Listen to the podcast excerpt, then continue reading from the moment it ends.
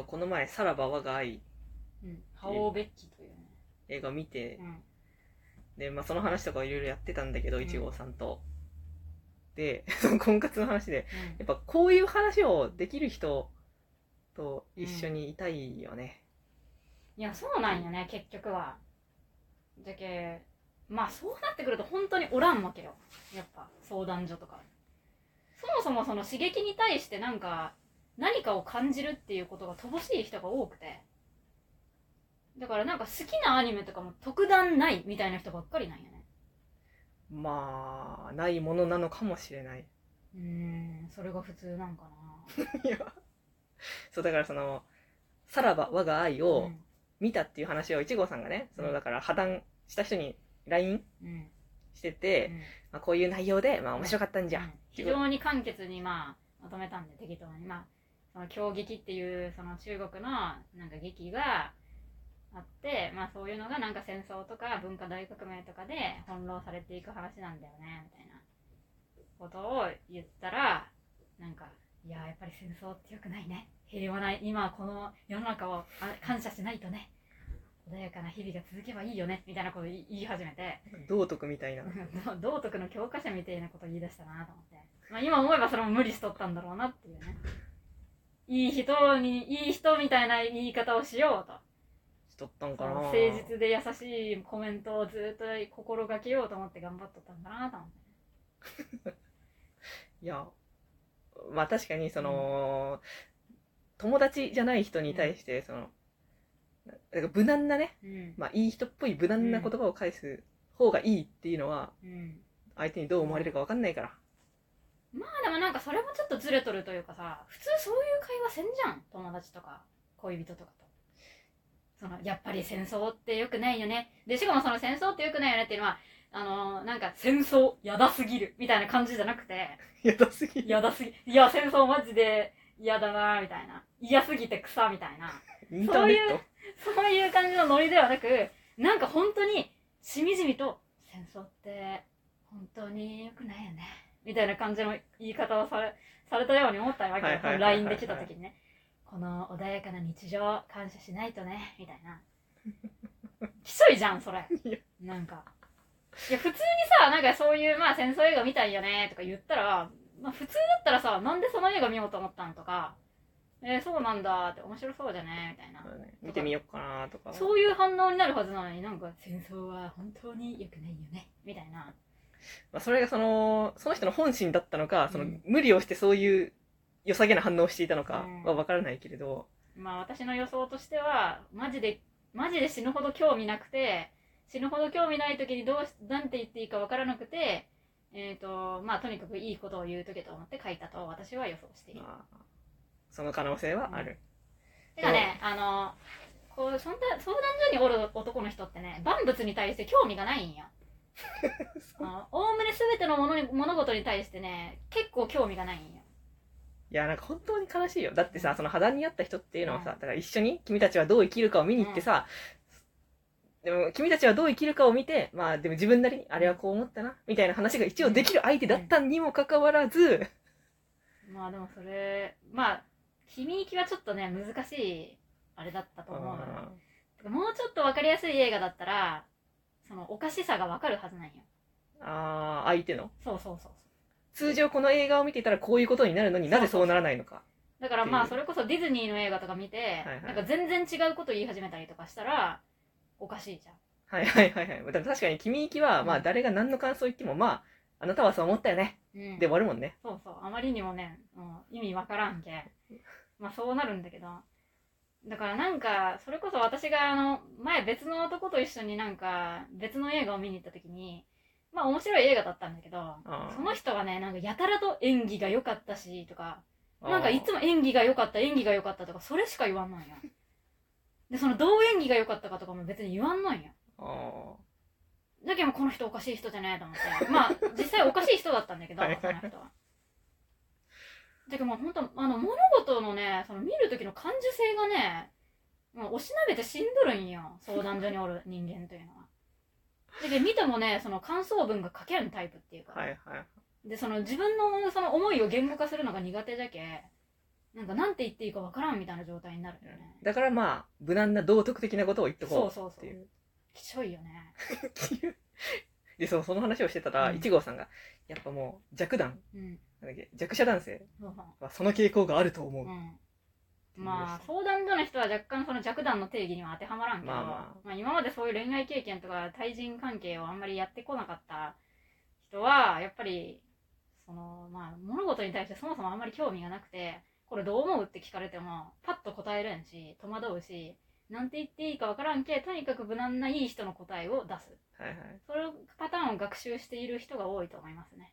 でまあ一応は無難な、まあ、ぼ まあ一応は無難な、まあ、いいことを言っているからうん、いい人になっているはずだうん、という自己像になっている。そうそうそう。自己像がもう、ね、俺はいい人なんだ。ってなっとるけこういう今回私がそうやって揺さぶりをかけると なんでだよみたいな。いい人になろうと頑張ってるのにお前はみたいな感じになるよね。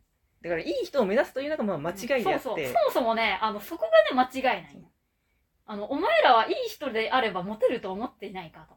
全く別ないよと。でそこでね私はね弟くんに報告したんよこの顛末をね。で私はどれだけ弟にバカにされるんじゃろうと思ったらね 弟はね静かにね「そうなんじゃ」って言っただけだったんよ。まあどこかその予想をしていたのかまあこうなることを予期していたのかそれともまあ姉なら仕方がないと思っていたのか。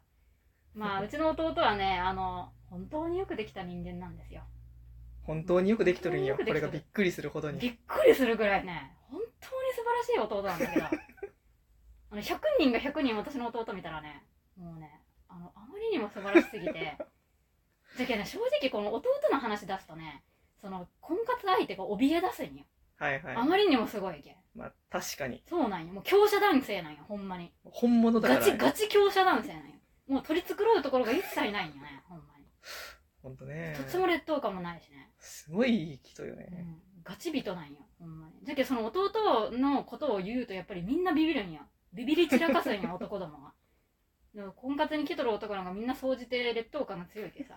コンプレックスして刺激されまくるんよ。はいはいはい。だけど正直私の話より弟の話の方が食いつくというかさ。同じ男としてやっぱねそんなに近いところに自分のコンプレックスを刺激する相手がおるって思うとねやったらいいんだね でまあその素晴らしい弟くんからどういう金言をいただいたかというとねそれはねやっぱまあ俺の嫁がまあね何々ちゃんが言っとったけど、やっぱ性格の悪さが一致する方がいいよね。っていうことを言っとって。でまあ実際うちもそうじゃしみたいな、まあ、弟はうん。あの奥さんがいるんですけど、まあ、奥さんはまあこれまたいい人でよくできた奥さんなんですけどまあその弟は弟とその嫁さんはあの大体なんかこう弟が「わマジキモい」とか「バチェラー」とか見て「あのあいつマジキモいなあの男は」とか言ったらその奥さんも「えー、本当だ気持ち悪いキモマジないわ」みたいなことをね一緒に言うんよ。でそういうことがパッとなんかこう普通に言える言い合える相手じゃないと無理でしょ。うーん。っていうことよ。だけど例えばそういうなんか人の悪口を言った時にいやそういうこと言うのはよくないよその人もきっとこう思ってたかもしれないじゃん。とかが第一声で来るようじゃ。もう合わない合わない。だけどお互いに気持ちよく悪口とか愚痴を言えるレベルそのどのレベルで言うかっていうのは一致してないとやっぱしんどいよって言っとって。本当にそう。お前が一番正しい。まあ確かにそれは本当にそう。だって私の人間関係、まあ、インターネットうん。でもまあリアルでもそうだけど、うやっぱね何かしらの段階でのその悪口でね、うん。盛り上がれんとやっぱそう。そうやっぱやっぱ盛り上がってるから仲良くなってんのよ全部そうなんよ。そうなんよ。でしかもね悪口が一番盛り上がるんだから 人間の会話の中で。やっまあ。ぱね思っとるけど言えんことを言えるっていうのが一番カタルシスがあるんだから。そうだね。そうなんよ。だけどいいことを話してもしょうがないよ本当は。だから悪いいかに悪口で、うん。自然体の悪口でいかに盛り上がれるかを目指すべきなんよ本当は。でしかもその相談所におる系男子くんはやっぱり自分がそのなんて言っていいかわからんっていうのが基本にあるけとにかくなんて言っていいかわからないからいいことを言おう。でいいことをやる言ったりするのはルールに違反してないから素晴らしいことなんだって思っとるけ悪口を言うイコールルール違反イコール悪いこと。って思っとるけ人がなんかこうちょっと愚痴で言い合っとる時にそういうこと言うのはよくないよって水を差すんよ そして孤立するんよそして職場で孤立するんよはいはい。だけどねそういう人多いと思うよ。やっぱ。悪口は言っちゃダメだからみたいな、まあある意味素直なね、まあ、そういう人って大体コミュ力がないんですけど。はいはいはまあ、よくよく考えると、まあ、確かにやっぱ職場とかでも上司の悪口ってめっちゃ盛り上がるんよいまあそれはそう。ほんまにそれで結束力が高まるけあいつマジないわーって言ってでそれでもうそのもう打倒上司みたいな感じで盛り上がるからやっぱり悪い上司っていうのはそんなにあながち悪くもない。んではいはい。でまあ確かにその同僚の人も言っとったけどうちは上司はクソだけどそのそれ以下のその同僚同士の関係は割といいからあすごいまあそれはそれでいいのかなってあの人がいてもいいんだなって思うって言うとって確かにそうだなと思ったんよでもまあ確かにその上司の悪口を言わん人っていうのは浮くよそりゃ。ーまあ。だけどまあ悪口っていうのは結構重要なコミュニケーションツールなんですけど。だからある意味本当に本当に大変だと思うだから素で悪口ができない人っていうのがだからいるっていそううそうことで世の中にはいるんです。もうでもいっぱいいる。素でそうだからでも頑張ってやるっていうのもなんか変な話だし、でも本当は思っとるんよ。思っとるけど、はいはい。そのモヤモヤしたままの状態で残っとるだけではいはい。言語化ができんのよまず。でいやーでもまあそんな怒っとるわけじゃないしとかだけど自分の怒りをそもそも言語化して人に対して言うってことがすごい抵抗感がある人が多くて、はいはいはい。えそんなことしていいん？みたいな。でもまあそのやっぱりコミュニケーション能力が低いっていうか対人関係強度が低い人ってそういう風になりがちなんよねなんか。